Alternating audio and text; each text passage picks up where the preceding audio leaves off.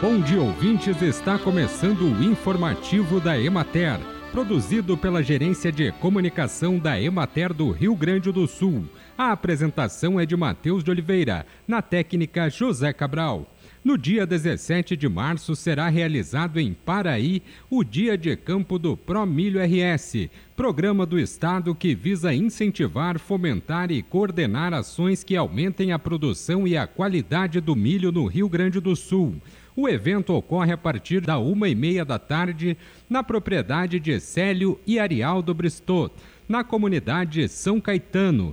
Estão programadas 4 estações temáticas sobre secagem e armazenagem de grãos na propriedade rural, alimentação dos bovinos de leite, irrigação e fertilidade do solo e conservação do solo e da água. A intenção é despertar o interesse dos agricultores da região na implantação de práticas de manejo e principalmente de tecnologias de irrigação e secagem e armazenagem, a fim de evitar perdas e ter um produto de melhor qualidade e valor agregado. A promoção é do Pró-Milho RS, Emater, Prefeitura de Paraí e Cooperativa Santa Clara, com apoio do Sindicato dos Trabalhadores Rurais, Cicred e Pré-Lages. Os produtores da região interessados em participar do Dia de Campo podem fazer a inscrição no escritório da Emater do seu município.